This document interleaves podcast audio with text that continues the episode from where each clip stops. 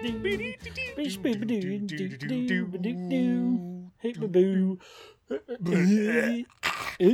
everybody, and welcome. Well, you get the hairball out. Yeah, yeah, yeah. It's Sorry. good. Okay, Sorry okay. Hey, hey, everybody, everybody, welcome to Lore Dump. This is Welcome to Lord of everybody. it's such a good podcast. It's a good podcast where we build a world before your very ears. I have to say it now. It's my trademark. We need to add that to like the underline under the title of Lore Dump. Yeah. Yeah, Subtitle. maybe. Eh, Maybe you, maybe. you could do that. maybe, maybe, maybe I could. Maybe I will. Hey, Nah, I'm just hey, Josh. Yeah, what's up? I gotta, I gotta go because you said that to me now. Uh, All right, I guess I'll do it on my own. just do. The, you can. Well, well, you're not. Hey, on no, no, own. you leave. You can. I'll do you, it on my own. Can, no, it's fine. You're not on your own. You can do this with our special guest for today's session. But I'm gonna leave. You introduce them, okay? Oh, okay, okay. You leave. You leave. You leave. So I've brought a very special guest here today. Just me, not Josh. No one else. Just, j- all by my all by myself. Would you like to introduce yourself, guest? Uh, Absolutely. Thank you for uh, for having me, just Sean. Uh, I'm Button. Hello. this is the new Lore Dump. Sean and Button. You can call it Shutton. Shutton or Bon. Ooh. I think those are both wildly better names than Lore Dump. No. I'm kidding, Josh. Don't worry. Come back. Come back, Josh. Back. Joshua. I, I don't. Yeah, I don't he- want to encroach upon the genius No, that is this back here. introduction. I, I was really. I was enthralled. I Uh, felt genuinely bad that I was uh, stealing your show away from you. My out. It's Well, our, our show, away from our, our away from us. Our baby, yes. we still haven't actually done the introduction because we were too committed to this. Well, you you immediately threw it in. I was gonna say, hey, give us questions on our email and stuff, but then you were like, hey, our guest is here, and I was like, oh fuck. uh, yeah, Hey, yeah, yeah. Hey, button. Button. What's up? Question for you: What do people do if they want to ask us questions? Oh, I'm really bad at remembering precise names, but they can email you at questions at. Well, no. That was really close. got it wrong. Lore dump questions at gmail.com. This is a game I play where I just put people on the spot Torture. throughout. You torture It's- the I guest. torture every guest. It's the first thing every guest has to do is know everything about our show and, And how I- it works. I give them no heads up. I give them no preface. I'm sorry that I'm a bad human being. And you I've even one. emailed you. I just couldn't remember off the top of my head. I panicked. You, you have- know what? oh That's not your job. It's true. It's true. It's our job. And guess what? For the first 10 episodes, I couldn't remember them either. So you're fine. That's fair. I still get some wrong sometimes. I still, I really do. Uh, yeah, so if you want to email us, you can email us at uh, questions for loredump at gmail.com. Uh, I'm kidding. It's it's clearly loredumpquestions at gmail.com. Or you can send it to us on Twitter or Instagram at at the loredump, where we do the social medias. We also post our shows there and things like that. Uh, and uh, Sean shares pictures of Lilo and Stitch memes, which is his favorite thing. It's- It's actually a very well performing show. I don't know why you would make fun of it like this. It is the I- best thing.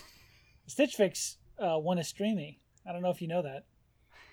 I wanna. It's like the Oscars for podcasts. best contemporary animated based Uh, fan podcast throwback Thursday content. I think it was. throwback they have Thursday. really weird like. Yeah, yeah. They have like the MTV Movie Award names for their categories. Hey, Josh, what are we doing on this episode? We're about five minutes in. What are we doing? Well, what we're doing is spinning our wheels. No, really, what we're doing Right. here is we are here with the fantastic button. Button, where can where can people find you before we talk about what we're doing? Where where can they find you, you legend? Uh, people can find me at Blue Blue Button on Instagram and TikTok, and I think Blue Blue Buttons on uh, Twitch. Yeah. Hell yeah! And you can find me on Conundrum Company every Saturday at the Welcome Inn There it is. with these guys. That conundrum company drop. Whoop, whoop. We love our conundrum. Company. It's such a lovely friends. campaign. It has Speaking my heart. of, You guys it know. does have. It's a great campaign because Josh runs it. Precisely. It's a great campaign because these Nope, two don't let him wonderful talk to you. people I edited it play. out. Josh. Don't hurt that. Stop it! Don't, Don't you hurt censor that. me! Don't I you gave you a compliment and I publicized it. I hate it. Thanks. Oh no! Yes. we do. We play in a D&D game together, all three of us, with our wonderful friends Parker and Adam, and it is a delight. Uh, we get to It is a experience all kinds of things, and we know how insightful Button is on many, many topics. So, what we're going to do this session is we are going to begin by building a character in our world with Button that represents Button in this world, and then in the second half, we're going to talk about gender in D and D and how that manifests at the tabletop and in your world building. So it's a pretty good Yep. session, my friends. It's gonna be good, and we have the perfect person to sp- speak to here. Uh, I'm so excited to have Button here. We've been we've been planning this for a little bit. It's Thank been you guys in- so in the much for having me. Mm, Any time.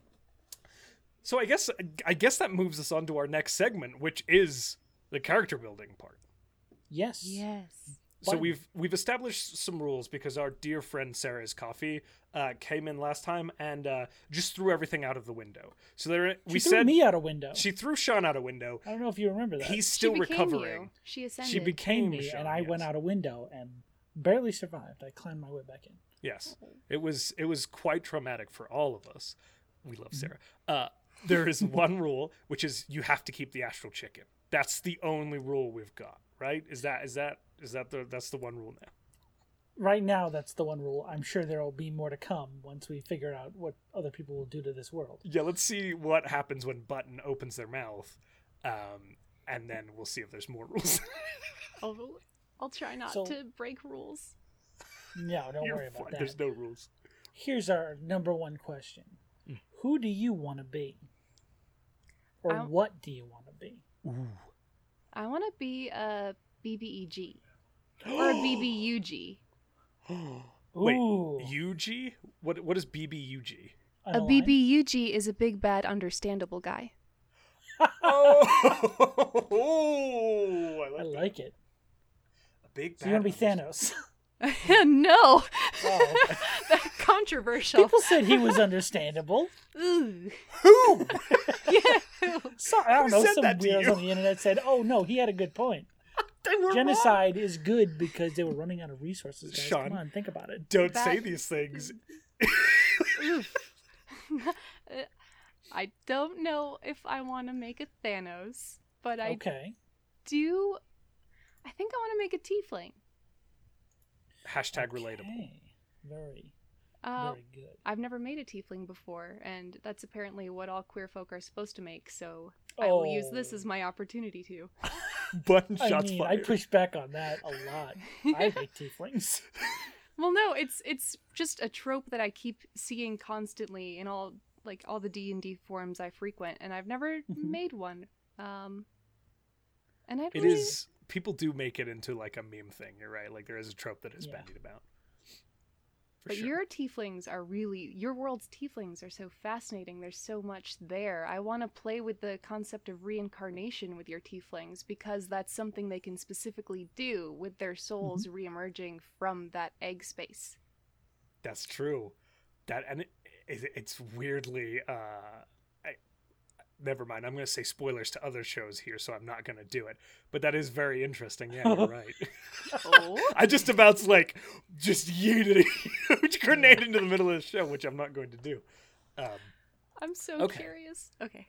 okay, you so know, you know what show it is. yeah, Yeah. you definitely know. Um, so Tiefling, big bad, understandable guy. Um, the context of Tieflings in our world is loosely established that the Nine Hells exist, Mhm. um, and Tieflings are essentially souls that have touched the Nine Hells in some way, shape, or form, and then been reincarnated back onto this planet, and that can be kind of cyclical. Um, there is one major like Tiefling nation uh, on our third continent, which we haven't established at all, and there is this big Tiefling city that is very cool and exciting that sits on top of the Soul Gate, which is this entryway to the Nine Hells that was supposedly sealed, but mm, uh, that's really be a leak or two. really what we've got this far. So maybe you know I, this happened with Sarah, where we kind of established the Feywild a little bit with her. Maybe we got to do some establishing here with you, Button. I like it. I'm excited. Okay, so you got big bad understandable guy Tiefling. You've got that lore context. What what else speaks to you? Given that they um that culturally or maybe even biologically. Uh, they have some sort of connection to the arcane. I like the idea of this character being a little bit of like a venture capitalist and extracting that arcane power and essentially trying to divvy it up to the highest bidder because you have all these devils, right, who are using tieflings to access power. Oh, Interesting. So that's you're good. selling off tieflings or tiefling energy? The uh, the energy that they can harness, so potentially from other tieflings So this is or from this is akin to like in D and D lore, the hags of Hades are mediaries, right? That sell the soul worms or the soul coins, depending on the variant of D and D that you're talking about, to the devils or the demons. So you're talking about almost like this like middle merchant soul vendor person. and I it, it doesn't have to be to the devils; it can be to the highest bidder. This is, you know, Mm-hmm. Souls are important. Yeah. um, and it can manifest in a variety of ways. Like maybe, I don't know. Is there like is there a way to make spell components more useful, more durable, more lasting? What what is um when you were talking about the uh, tiefling connection to the arcane? What how does that manifest in this world?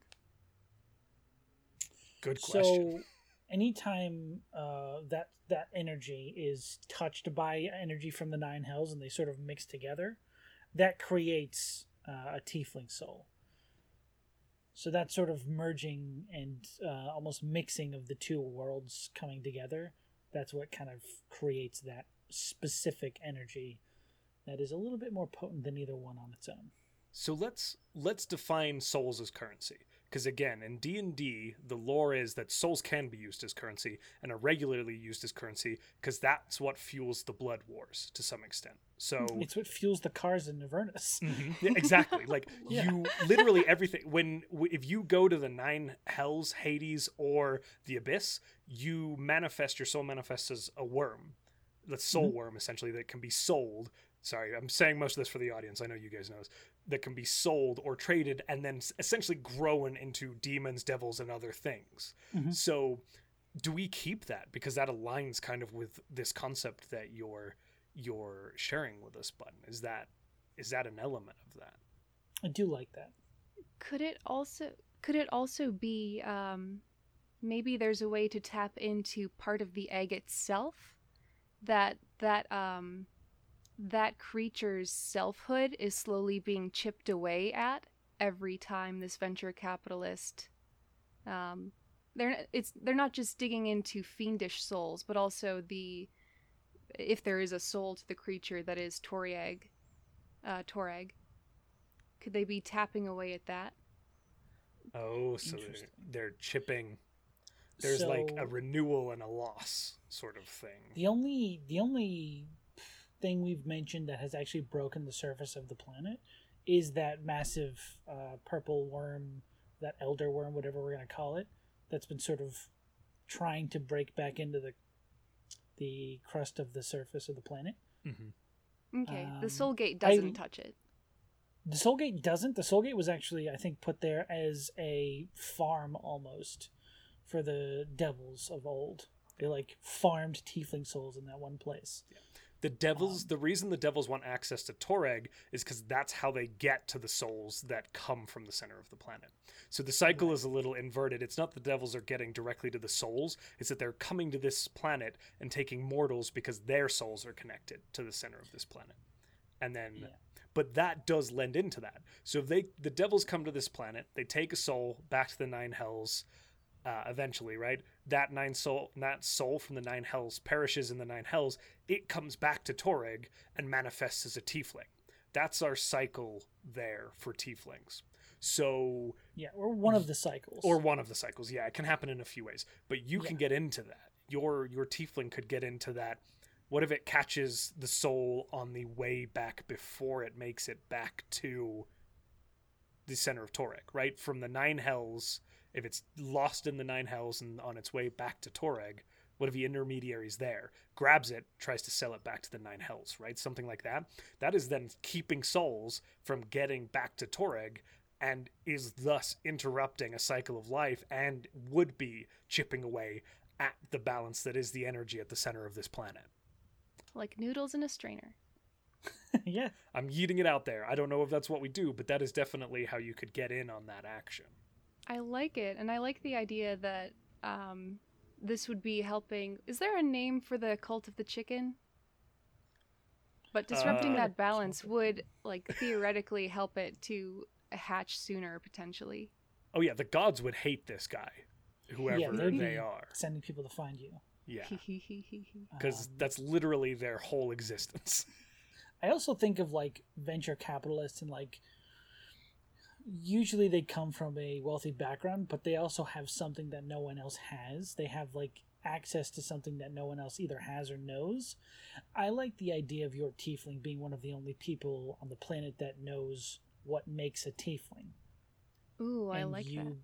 being able to tap into that knowledge and knowing that getting pure essence from whatever the planet produces, getting that essence is what would really make devils and demons happy.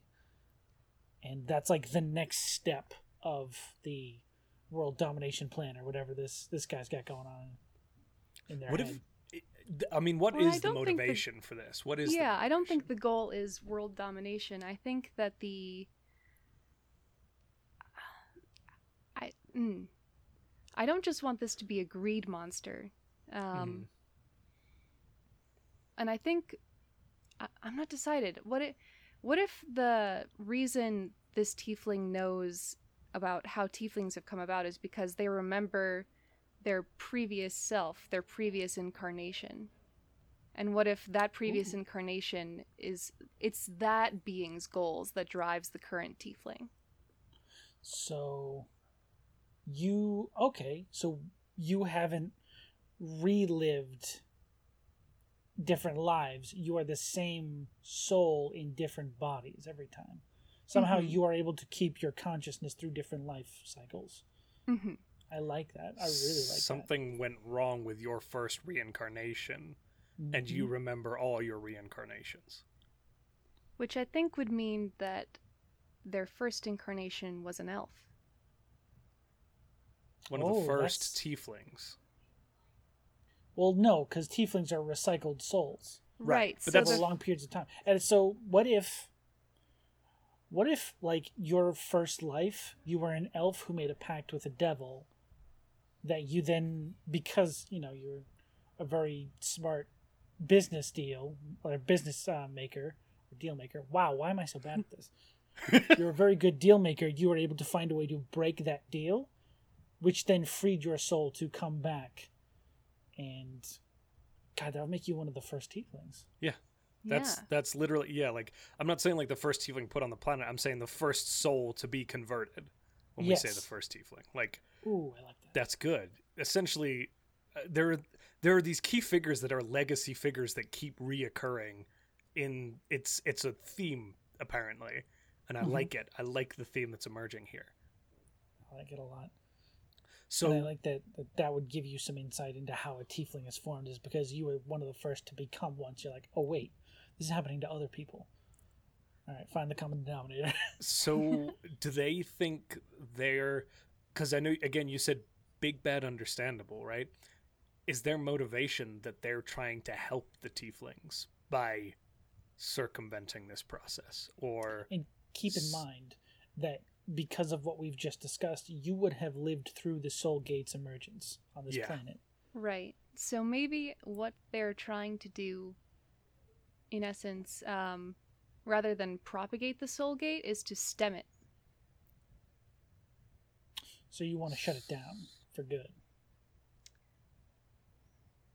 And maybe maybe they thought that would be an easier task. Maybe they didn't start as an entrepreneur. Maybe initially the goal was to stem that tide to allow what would be tiefling souls to stop reincarnation, to enter the afterlife, to attain peace. Um, but as they continued on their cycles, they realized that that wasn't possible. Um, Gotcha. counterpoint to this Mhm. because my mind went on a tangent and I'm thinking undead lore in World of Warcraft. They run into a problem where because there is nobody recreating the undead plague, there are no more undead. What if, because the soul gate was limited and restricted, the tiefling, tiefling population was collapsing? And the reason that this individual does soul coin trading or soul trading is to perpetuate the tiefling lineage to make more of them. That is v- very interesting and very tragic. So the Soul Gate was essentially like shutting down or like slowing its. Well, because we established that they did place that city on top of it after slowing it, right? Like yeah. it's dormant now. But when the soul Yeah. gate becomes dormant, the number of tieflings drastically declines. And now your population is just plummeting.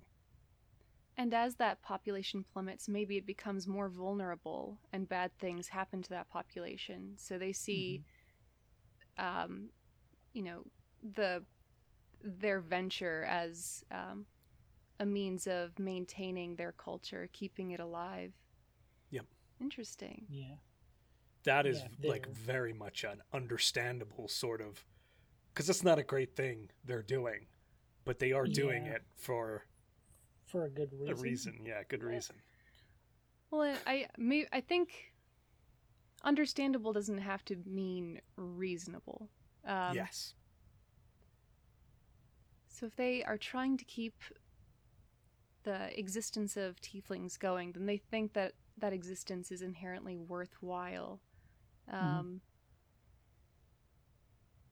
So maybe, maybe they um, hold up tiefling culture against the first culture that they came from, the one where you basically were just eating arcane power to survive and seeing the comparing the two seeing just the life and complexity and variance that um, is born of that tiefling culture in comparison to this almost empty uh, initial existence they hold that to a higher standard You you could even say like they love all diversity, and a part of that diversity is their people, and they want that to continue. So they're And perpetrating it. I will also mention that a huge part of why I think tieflings are so accepted is because of their virtue names. That's one of the things that I think people get drawn to them for. mm-hmm. And I like the idea of that first tiefling seeing that different like rebirth and that new perspective, and then that's sort of the original point of these virtue names being something that that culture adopts. interesting I really enjoy that. This I do is very good lore. Mm. So So we've got their logic, yeah. Yes. What we've is got they? their backstory. what was that What is they? What is they? Who is they? Why is they?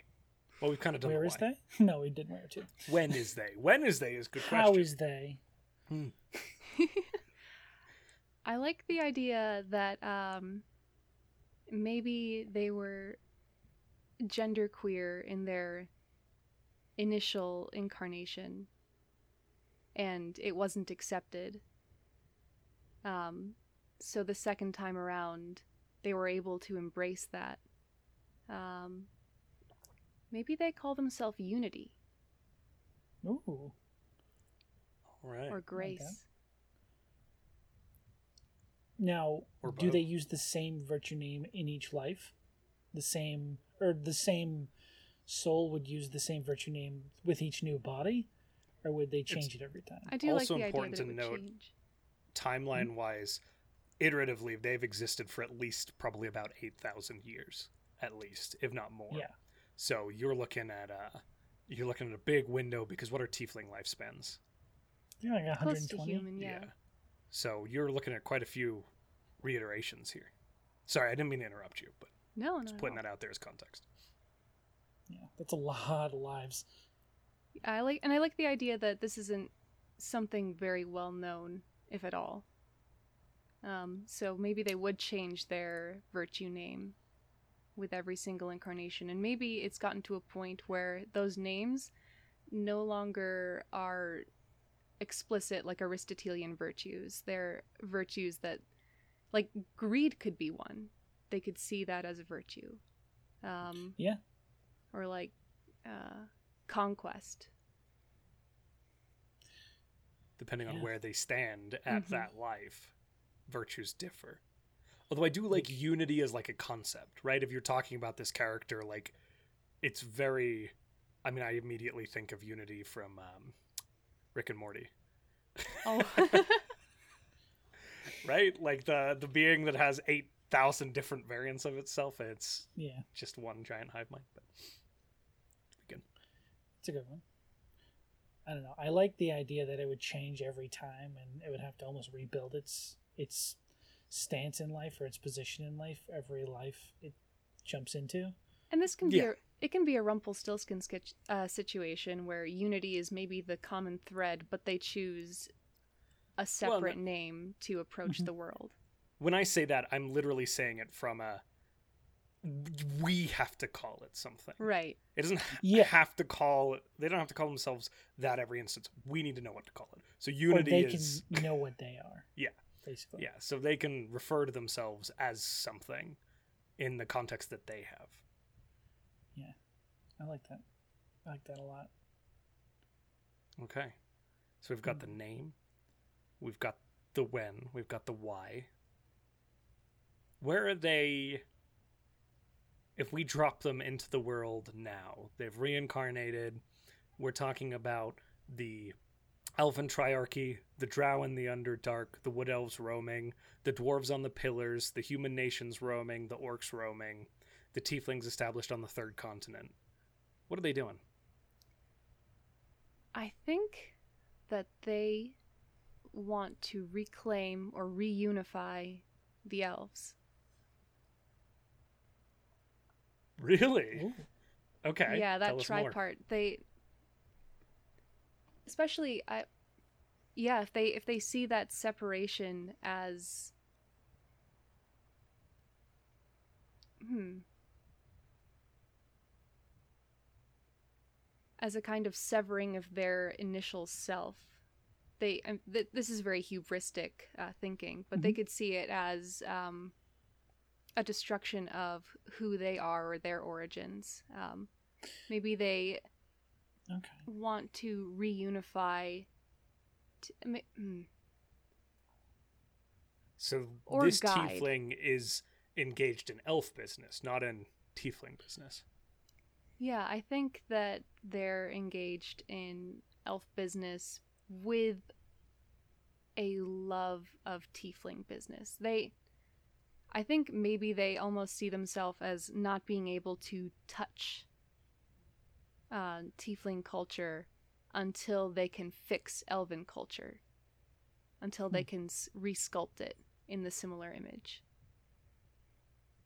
Hmm, interesting. Well, I will say, in the present day, present-ish day, a very important figure has somewhat returned to this plane in a way, and it was a figure that is responsible for the collapse you're talking about. That's Yep. true. And this is, I mean, this is a figure that they would have encountered in some way, shape, or form, correct? Yes. This is the first. Yeah.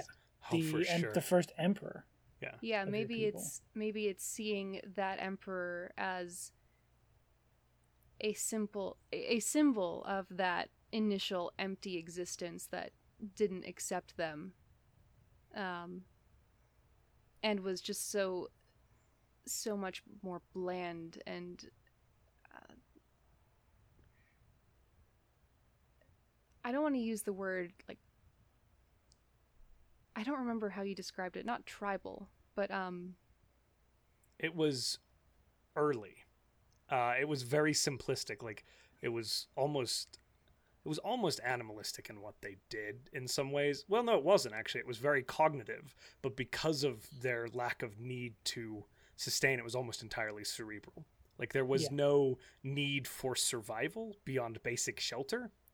And so it was all cognitive. Everything was about philosophy. It's why when the world changed, they so drastically Rejected. gr- rejected it and grew their civilizations based on the materials that were provided to them because they were they had spent a lot of time pondering Yes. on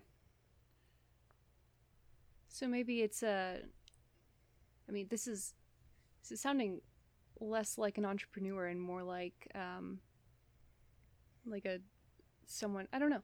It can be both. I was thinking that it sounds more and more like a dictator the more that I talk, but I think Well, They're not in a position be- of power though. no, exactly. it can be a sort of um, hidden liberator in a way. Yeah. Because uh, the current rulers of Elven society, even though they're sort of fractured, are the people using that original emperor as a husk, Mm-hmm. He sits on the throne as nothing fooling until people. recently. Yeah. And you being from the same time period he originally ruled, it would make sense that you could, I mean, you would at least know something about that person and how over time their decisions stopped making sense or you were able to figure out that oh these people are just using this figurehead to promote their own ideals Yeah, maybe uh, Unity has seen that husk. Maybe Unity sought out who they thought was still the Emperor on the throne, only to realize that's not him. yeah it's not the same person or they're they're being used. Here's your juxtaposition.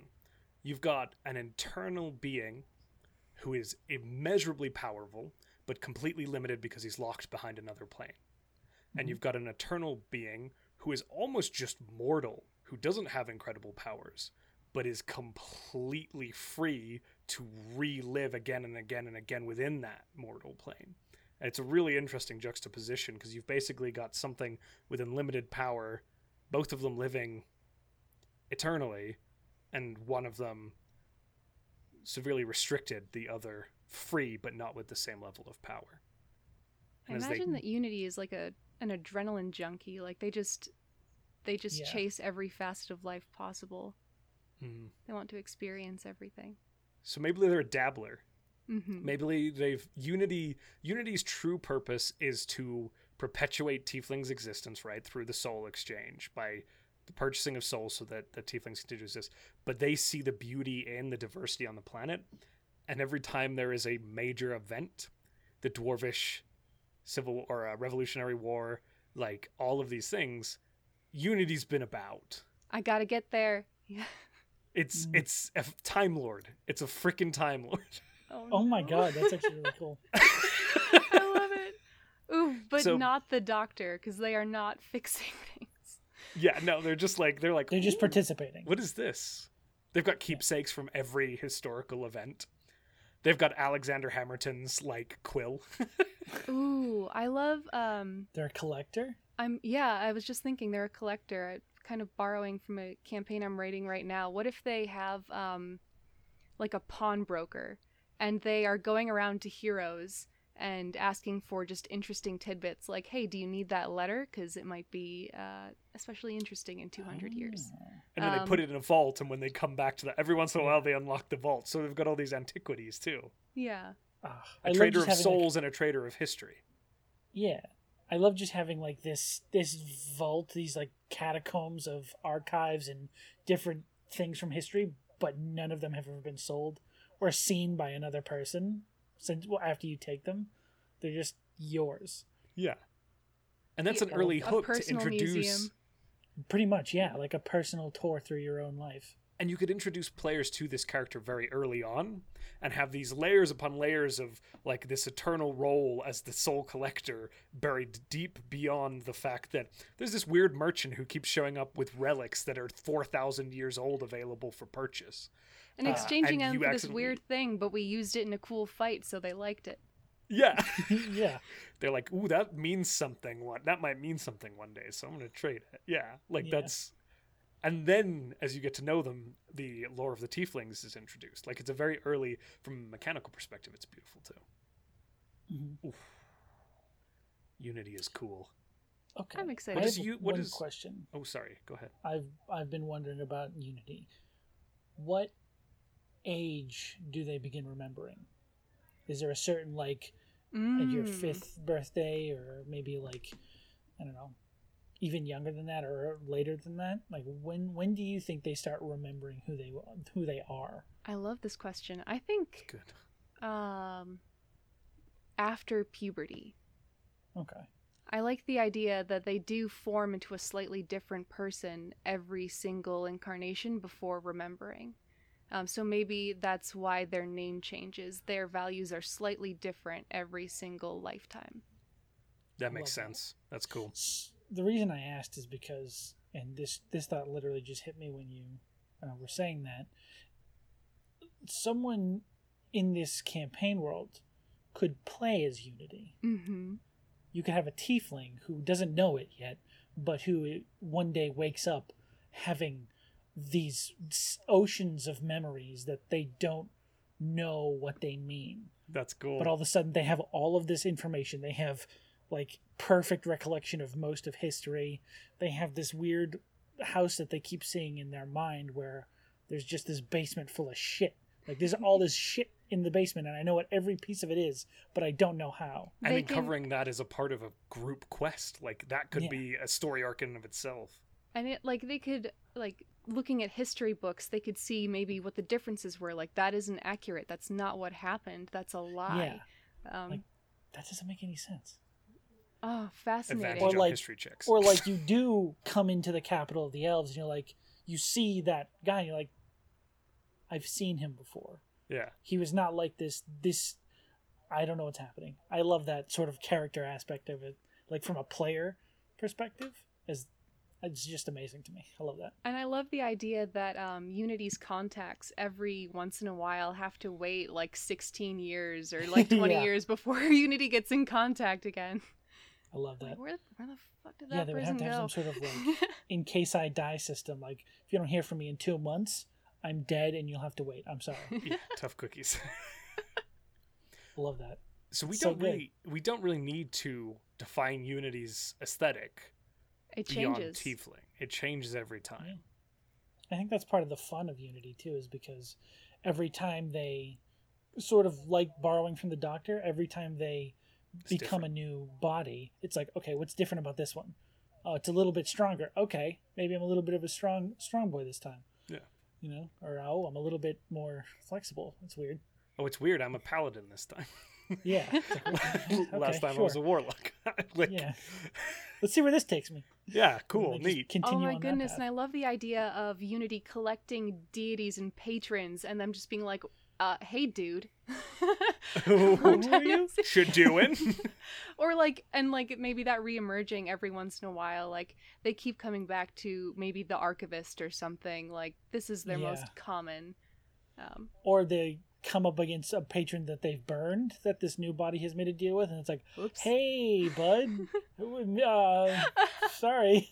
I'm just coming up with this like like lengthy campaign story where it's called like the Unity War, where Unity is reincarnated, but a bunch of their followers from the past like really like creates this established nation and then they end up at war with the existing unity because they're at odds in regards to perspective on how this should go about and like the gods I are all involved and like Ah. it's like Think the about a gods know who 100-year-long unity is war. they're like oh not unity it's like when If the daleks are afraid of the doctor the gods are Yeah. afraid of unity because unity is they pain in the Unity ass. knows all their fucking secrets too yeah it's why the gods and every time the gods like organize unity's death 20 years later unity is back. Like there's nothing you can do about it. Yeah maybe maybe uh the gods have like yeah just like these 20 year grace periods where they're like all right we need to get all of we need to get x y and z done before that fucker comes back.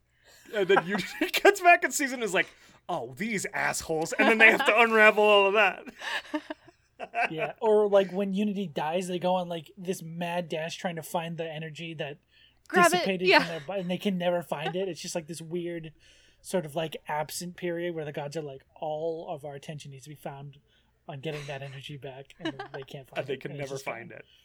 I love this. Oh, That's amazing. so good. Oh my god. Are there any other we i mean we've been at this for a while. Are there any other adjustments we, we, want to make? We can go over Yeah, we can the go. second part's very important so we can go as long as we need. Yeah anything else we want to do with this I'm really liking this. I'm liking I think we the the nebulous quality that is Unity. It's good. like it. It's good. It really it I- goes along. We were playing with the nebula so much in this world building. It fits so well. it's so good Ugh, Ah. I'm excited. I love guest episodes so much. Ugh. All right, so that means we're on to the questions section. And we're not going to take a question from the audience. Instead, we have our questions because we want to talk to you about specific things. And we've received questions from you and from other people regarding this topic. Yeah, And so that- technically we're answering your question today. That's yeah, we're like, hey, Button, good question. Do you want to answer it for us? and we talked a little bit about this, but um, you know, it's it's it, two straight white dudes talking about gender. It- it feels disingenuous. It's not right. Like there are other perspectives. There's other worldviews. So yeah, but it's it's hear aw- from- but it's awesome that you're talking about it. Yeah, it's very important. our pleasure. Um, Um, So let's talk about. Do, well, where do you want to start, Button? Where do you think it's important to start? Do you think it is, is there at a the tabletop? point? Is there a starting point? Yeah, good question. There's a just you have to start talking about it.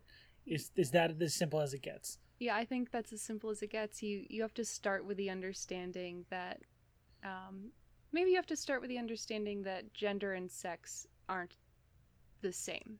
Maybe that's a good starting Yes. point. That's fine. Um, you know, there's a difference between the biological, the chromosomal, and the social. Um, Mhm. And that a lot of people don't think that's the case. And that's kind of where just the issue of gender identity arises at all. Because ideally, it wouldn't be a problem, right? Ideally, yeah. yeah. It- it- Ideally, people would just be cool about things, but Yeah. yeah. there are people that aren't. Well, I- I guess we're in this weird. I don't know if we are in this weird. There seems to be this also this tipping point where a lot of us have been socialized to talk about gender in a way that is no longer the way that it is understood. So there's also like this That these hang-ups that people bring to the table. Even a good person could come to the table with a hang-up that they have been socialized to believe. So there are the people who don't believe.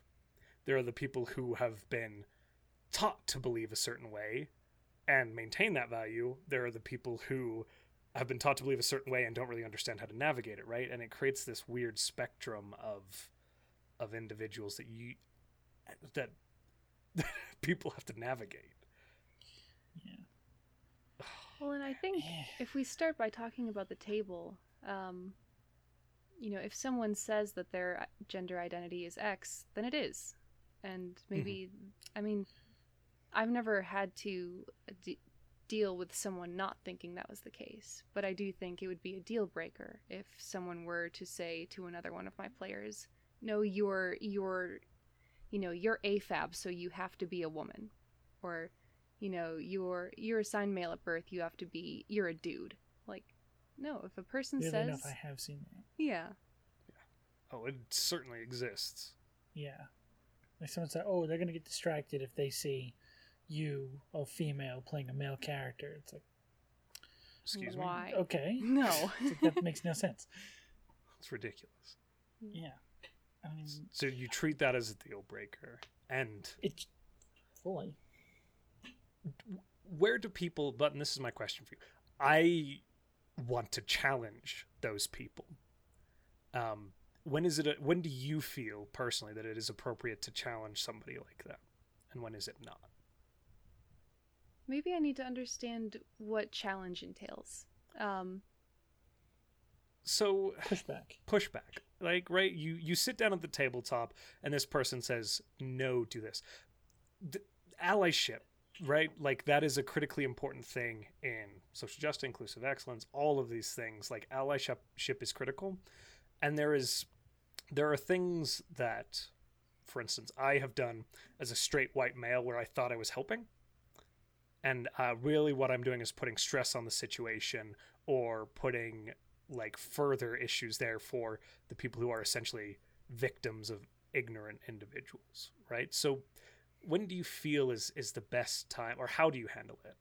Is, is that too big a question? I'm also doing the thing of like tell me how to fix this which is not it's not a big question either. and i don't i don't think i know how to fix it but i don't think that means that we shouldn't talk about it. Um yeah. So if if you have a player who says perhaps like like if someone were to come into Conundrum Company and say well, this is kind of funny because Peach is assigned male at birth, whereas I am assigned female at birth. Um, so if someone were to say that Peach has to be female, I would a laugh because Peach doesn't have the like. Peach is, if Peach were cis, Peach wouldn't be a female, um, and they're not. Gotcha. Um, but I think if someone were to come in and say Peach has to be this way, the easiest to response is Peach isn't your character. Um, Yeah. Yeah. And I guess if you. So if someone were to respond with fine, um, um, but my character is going to have a problem with Peach's pronouns, um, that would be something to. I mean, either that would be a non starter, or I personally eh, would be comfortable in a certain sense playing with that person still, but it would be Mhm. relatively combative um, because Peach would just constantly tell them that they're wrong and correct them. See, and as a dungeon master, I'm just like that person needs to get the hell off my table. Precisely. Exactly. That's what I mean by it's a non starter. Um, Yeah. I don't want Now- that there. You run into another problem if the person saying that to you is the DM. Yeah, If they're the person in charge of the table. And I've never had a DM who um who told me that I had to play a cis character who's um uh, who's sex aligned with mine. Well, that's very good. Yeah. that's That's a good Um, sign, That's- I think. yeah, it is. hey, a good maybe sign. we're doing something right. Maybe we're getting there. Well, I will say I've heard of the opposite of that, so I know it still exists, but at least, you know, none of us, I don't think any one of us in here has ever experienced it No, firsthand. So that's that's good, at least. It is good. Um but to someone in that situation, first of all, I'm sorry you have had that experience. Um there it can be hard to find accepting people. It can be hard to know where to look. Um, I do know that uh, the Welcome In is a very inclusive community. um, I can say that much, truly. Um, and um, the same goes for their patrons, which is wonderful. Um,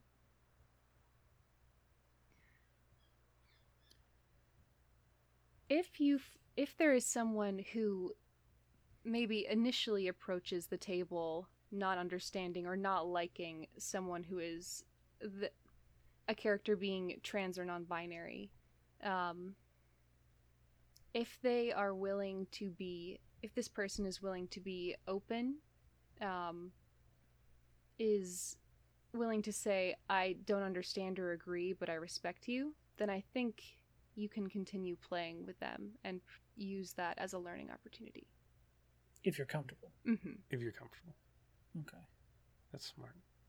Well, and that also goes for, and I think there is something to be said also for platform as well, right?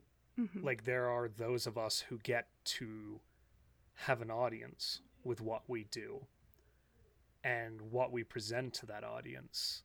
There is a responsibility there. Many of us in this space are content creators across multiple platforms. And I've heard content creators say, well, I'm not about telling you what to think, but you know what? Gross. Like, there are things that, that do need to be challenged in this world, otherwise, systemic op- oppression continues. Um, and so, particularly like Button, you know, you're like very brave and generous and kind to work through these things with us. I mean, you this may get overly personal. On Conundrum Company, I have misgendered you and Peach before. And you can literally Same. watch you graciously guide us through those instances as just people who have, you know, failed to socialize things. And the fact that we do that in a way that is, again, fairly gracious and, and, like that's i would hope that's presenting a good message to other people who are watching us I think you guys are phenomenal examples. Um, You really are. And you like the slip ups happen. Uh, we are socially programmed to think about gender in a as a binary. You mm-hmm. are literally every time you refer to Peach or me um, with they them pronouns, you are fighting decades of wiring. It's impressive, and I would never fault someone for slipping up. No, uh, um, and that's not to say I mean... like every once in a while, like it. If if someone who is uh, trans or non-binary experiences that and it you know hurts or stings, it's a valid feeling, but it doesn't Very, mean yes. that the person doing it yes. did it intentionally. And intent matters, and your intent has never been to do anything but uplift your players and to be accepting and welcoming. If we if like you know you you misgender somebody and somebody responds to you in a way that is is like a little bit more pushbacky also responding in grace like saying yeah you know what? They have a right to be hurt. Like they've faced this for their entire lives or for lord knows how long and the entire world is rigged against them they have a right totally. to be upset with you yeah, um, maybe a good way to think of it if you are someone at a table, if you are a cis person at a table with a trans or non binary person, um, and you accidentally misgender them, um, and they respond by getting upset, just think if, you know, someone who you know well, um, who has no re- who let's say you've worked with for a decade continually calls you Matthew when your name is Mark, how that would just wear down on you after all of that time, and it's not just you doing it. Um, just understand that there is that wear, and also who knows, you know, what uh, baggage or trauma or uh, prior experiences of that day or that week or past decades um, bearing on that response. Yeah. And I think having someone at the table who, like Josh says, you do for us very graciously, we're just giving a reminder, not getting angry. I mean, which is hard enough to do because it does hurt, but not getting angry, not getting combative, just saying, hey, just friendly reminder, these are my pronouns.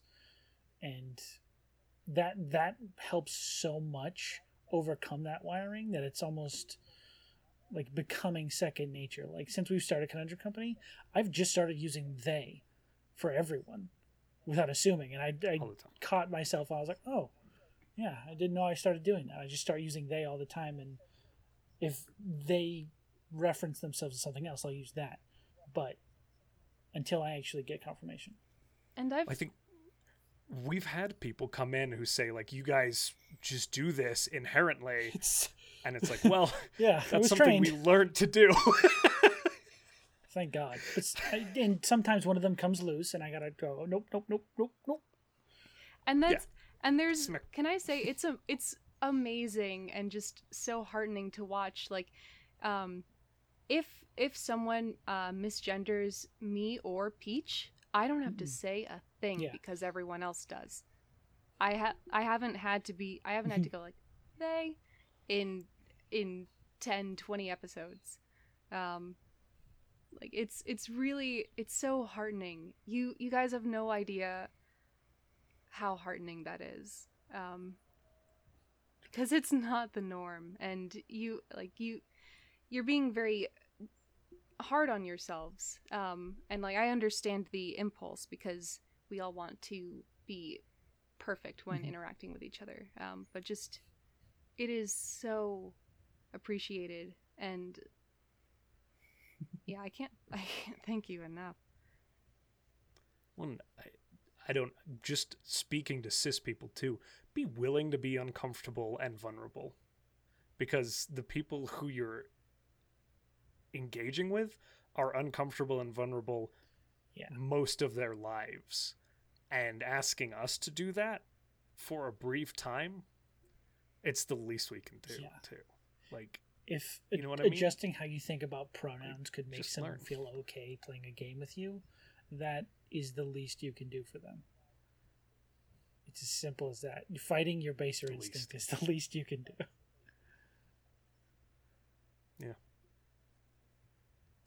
This kind of like the other topic here uh, t- to touch upon i really want to so we're definitely going to run this longer than usual is Yes. so as a what I was gonna dungeon master you know like you No, no, no. I was, I yeah, was so, do you like, want to gonna ask it, try and Here, here, transition it once we got to a natural point. But like, we're gonna get to both of them because I don't care how long over we go. Yeah. yeah, we're we're doing this. So I had as a dungeon master, like Peach is my first non-binary like person who's who's been brought into my campaign. I had to think about how the world responded to them. Uh, and that is a whole other thing that dungeon masters need to consider. Just as they consider how is racial tension, how is slavery represented, like these are all things that are in the real world and Mhm. incredibly triggering and incredibly real to people. So, how do you engage with that? Do you have thoughts you can share with us? I know this isn't really a question so much as like, because for me it was a unique learning experiences, and I'm sure I've, I've made mistakes. I- feel like I took the cop out way, which was my universe accepts it. It is is- what it is. there is value in the cop out way. Um, it is really lovely to live in that fantasy once a week. Uh, it's the don't don't shortchange yourself. Um, having a world where that isn't um, something a character that isn't not having to deal with that is not a bad thing. That's fair. um, You don't want to go. yeah, you don't want to jump into your It is fantasy, a fantasy world. and have someone you know make you feel bad about your your pronouns. That would be horrifying. You go from real life aggression to fantasy aggression. Great. Yeah. which is which is not to say that you can't either um like i i'm building a world right now where there is um a a gender quaternary and it's based on the elements which in turn is based Oh. on when you were born rather than solely reproductive organs and it is incredibly stringent and just as arbitrary and it manifests a lot of uh, bigotry um, so I will only be, um, I mean, I will be informing potential players of this beforehand, and if that's something they don't want to deal with, then they don't have to. Like I, it, it Mhm. will be addressing, um, yeah, it will, yeah, gender issues will be at the forefront. Um, so if that is something that a player doesn't want to deal with, then that is Okay. not the campaign for them. Um, Mhm. But you can address you can even address just um you know run of the mill um bigotry in a campaign i think um as long as you approach it with as long as you are clear that that's what it is that it isn't kind or acceptable um Mhm. and it can absolutely be enmeshed in what it so often is you know social uh, education um, you know the ways in which we are reared how Mhm. religion may play a role um, how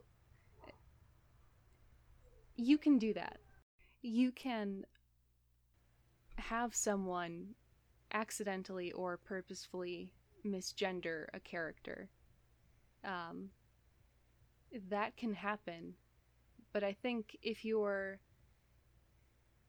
do it if you if that happens you want to talk with the player about it first. Um, make sure that they know that it's a possibility. Um, make sure that they are comfortable with it. And maybe if you have that planned for like a specific session i keep talking about peach because they're an easy example. Let's say peach's father were to come into the mix and this father um, refused to use their pronouns saw them as a boy. Mhm. um, Mhm. You could absolutely do that um, with the understanding that he's in the wrong. Right. Yes, make it out to be very Needs to be like- clear. Yeah. Yeah. Mhm. okay. There's another layer to this, and I know I this really comes to I speak to our personal experiences a lot, but also there's an element to this in regards to broadcast play as well. And that I think a lot of the channels now that exist maybe miss the mark sometimes of there are also ways you can discuss this and be sure that you've had this conversation with your players you can't have that conversation with your audience Yeah. which adds a, another layer of complexity of you have to be very cognizant of every person that's watching your show and what you are presenting to them um, Well, I would say you don't have to be cognizant of every person watching your show, just cognizant of the fact that you are presenting this to the public and you have to stand by what you're broadcasting. You don't have to, you know, keep Yes. tabs on your entire so I like you need to be cognizant of the content you're presenting yes. because it Okay. can do harm Yes. um, gotcha. and that is that's yeah you thank you for rewording that Yeah, 'cause I didn't want to be sorry about- responsible for every person who ever watches our shows. No. right right but you you need to think of your messaging like there is a responsibility there and Totally i've been true. in spaces where the messaging wasn't appropriate Mhm. for people like and you can't put that into the world Absolutely. You Absolutely. put that on the internet. um, uh, so I think Josh, maybe what you were trying to get at a little bit is that you were worried about potentially triggering your audience, Yes. um, members of your audience. Um, and I do, I have seen streams that have uh, a perpetual trigger warning up, which I do think is uh, helpful if you're going to continually deal with these recurring themes. Um, Josh, you do a really good job of trigger warning other things uh, in the campaign. You've never had someone do this, so you've never needed to. Um, but like if there's something graphic, you will give a trigger warning, a verbal one, before like explaining what may have happened. Um, so I think that that's yeah, a useful tool. Um, but yeah, absolutely. You want to make sure that your message doesn't exclude anyone on the whole. You don't want to put something into the world that can make a make a um sorry i just short circuited a little bit um It's very we're talking this is like high level stuff um, that can make someone struggling with, um, you know, acceptance or like just social uh, hierarchies as it is. You don't want to further that sense of isolation or anything. well because messages can trigger but they can also normalize and Mhm. that is something Yes. that people forget is that and, and it goes back to talking about you need to make sure this it's clear if we use the the peach's father example it needs to be clear that they are in the wrong for that right that then does not normalize that character's behavior and a lot of the time that is easy to make clear in a small group but when you are presenting that to a larger audience which is bringing many different perspectives to the table they audience or a large portion of the audience may normalize that behavior in a certain way so you have to be cognizant of like you can put a message out there that says this is okay accidentally Yes. um, and that's tricky Yes, if you're not careful. So I think um there yeah, if if you're broadcasting to an audience, there may be a need to step back for a second from gameplay and say, you know, as a DM or as a player, this is wrong. Um or even get a third opinion. mhm. Like ask someone you know who is involved in that topic and say, "Hey, are you okay reviewing this? I want to make sure I'm presenting the best message I can."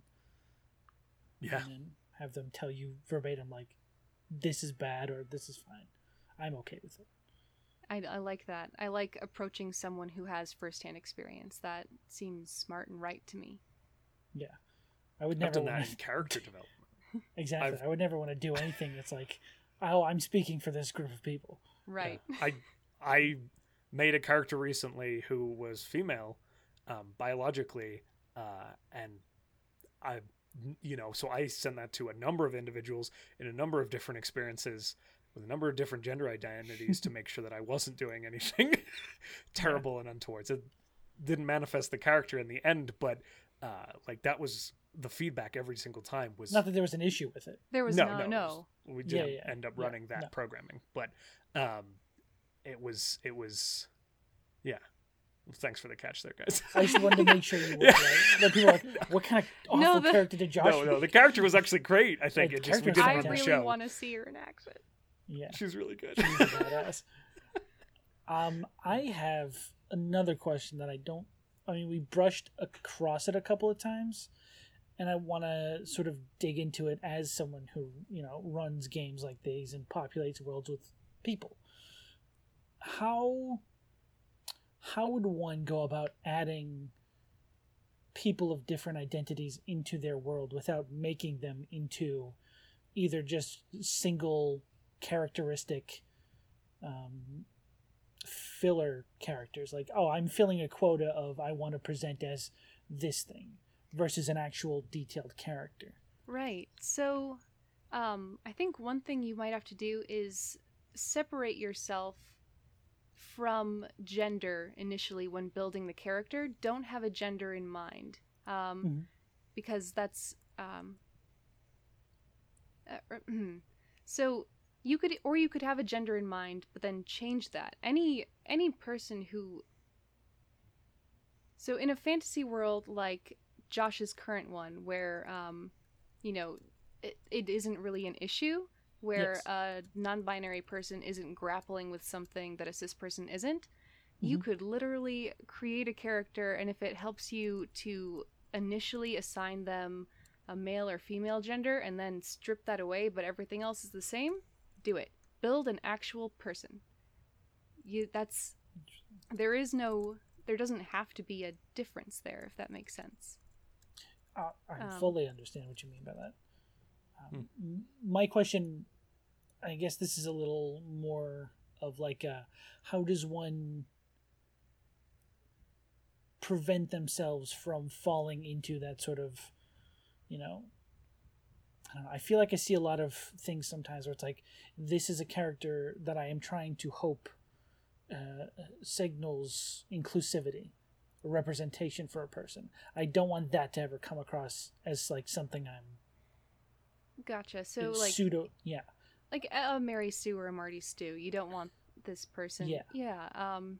I don't want to say they are transgendered or binary just to make them seem trans transgendered or binary or non-binary. Um, I, I, if it was up to me, I'd almost never mention a gender and just see what people feel. Yeah. Um. Or, um. Contrary wise, you can present. I mean, if someone is trans, you never have to mention it. Yeah, Um, okay, that's If it's all I a trans or cis man, it's a man. Like if it's a trans or cis woman, it's a woman. Um, and you know, if someone ends up in their pants, then you can let them know. Um, but, um, I I treat that advice for everything. My my goal is for if that information exists, it should come up organically.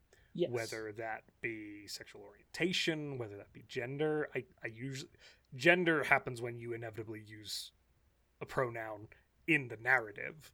But like yes, you or can when you're describing them. Yeah. Um, but I try to do that with that's a great rule for everything. Just that information should happen if it's necessary, right? hmm mhm. and granted, I do. So, it. I will say that there is a definite uh, dearth of trans and non-binary visibility in a lot of D and D. Um, Mm. and that can be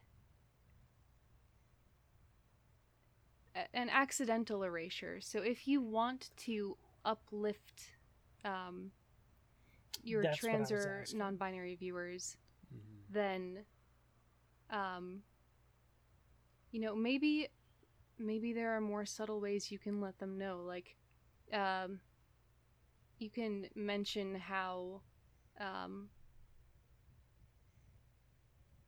I- I'm trying mm, trying to make this trying to think about how I would approach this. Um, It's a difficult mean- topic, and that's why I wanted to touch across it because you can just describe someone as man or woman, no matter what their, you know, identifiers would be, trans, non-binary, anything like that. But you do run across that problem of accidentally not coming across the topic at all, right. and it looks like it's you know not being mentioned. So but on maybe- the flip side, oh sorry. oh, just if you are describing, um, say your your leader of the town's guard is a trans woman, um, maybe you just maybe that's just what you rather than um, so you would announce like um, a woman approaches, she's wearing blah blah blah blah blah blah. Maybe you just add the word trans and everything else stays the same. It doesn't have to be enlarged upon, it doesn't have to be made a big deal of, but like you just you give the pronoun or you give the descriptor and that's all you have to do. Okay. Well, to go back to like the organic point too, you can convey that information organically with intentionality. Mhm. So it you ca as a dungeon master, you can figure out a way to make that information relevant. Um, and and you know like so for example, uh, I have Eason and Corvus, I think, who right are in a gay Mhm. marriage together Yeah. and I had them in the room in the home together. And initially, the first character introduced, and I wasn't like, "Hey, there's a gay shopkeeper." No. No, it was it I was said, very organic. Eason's husband came down the stairs at a certain point in the encounter. That was organic, but the information was presented as a holistic part of the world. It was that was normalized in a good way. Like you can you can be organic with intent. I guess And is I, I, yeah. My only thing is, it's a very delicate topic, and it is Mm. a lot easier to mention this is his male spouse, hmm and- and that's sort of like an easier That's thing true. to understand, rather than this is a female guard, and you have no idea of the intricacies that there could be Right. in that single word. and you don't That's want to true. you don't want Yeah. to like go into their like you don't want to go into anatomy to be like Exactly. they're trans um, yeah, you don't want to bring it up like, oh, trans, trans character over here. i think very personal in the real world. Yeah, exactly. Like, well and i think um I want to make sure it's it's being respected. mm, absolutely um i think it is i don't think there's anything wrong with just saying like um i don't i don't think if you if you were to say a hmm. Maybe the thing to do is to mention whether or not someone is trans or cis in just normalize that um, Mm. rather than like differentiating between say a man and a trans man because that makes cis the norm which is not what we want to do that's not right Ooh, Um, that's smart. so uh, you know the town two of the town's guard walk up uh, there's a cis man and a trans woman and then you describe them both And you just make that the standard across. hmm Okay. That's Makes sense. that's a commitment. That it is a commitment that's some wiring that's gonna have to change. But Yeah. I like it. I really like that. Because that is that is the impetus of the problem. There isn't it? Is it's yeah. Normalize Wow. the the terminology. yeah Mm-hmm. Because it's not defining them. Then it's just saying like this. It's There's just giving this. you descript like the terms. Yeah. Mm-hmm. Yeah. Mind blown.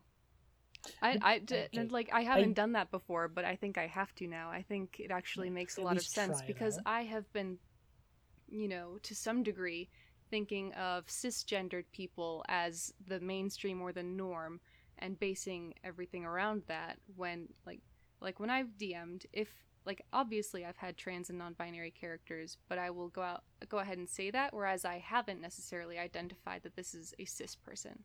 So I think I need to do that.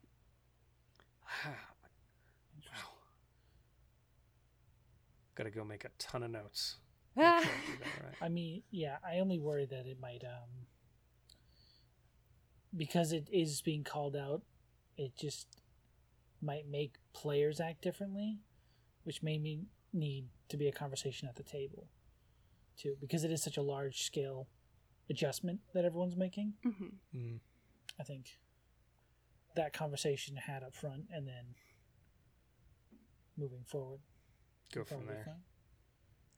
You don't just want to spring that out and be like, why are you describing people like this from now on? You know, Mhm. Any other big pressing questions you've got, Sean Button? We oh, I'm really sure like, there's tons. yeah. Honestly, We're like, hey, Button, do you want to solve the world's problems uh, with us today?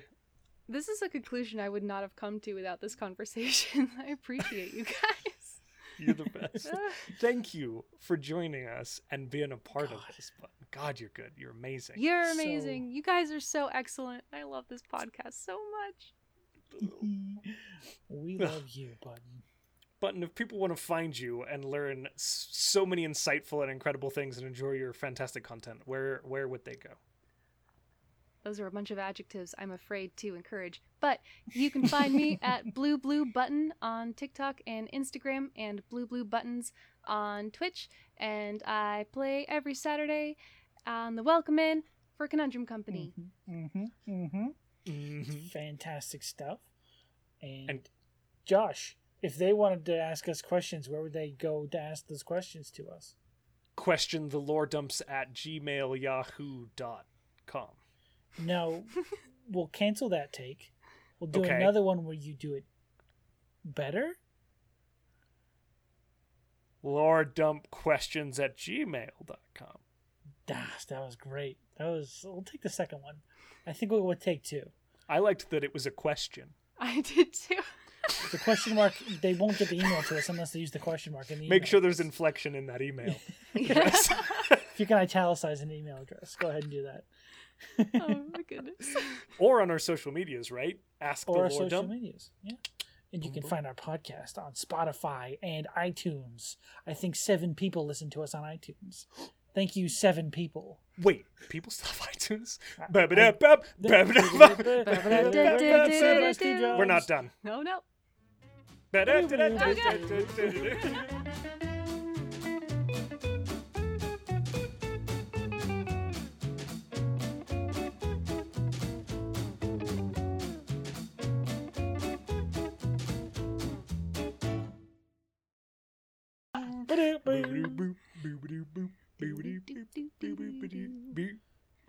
Are we done? Usually Sean's the one who draws this out, and I'm making it worse. He's just And now staring. I have my after song clip. Oh no.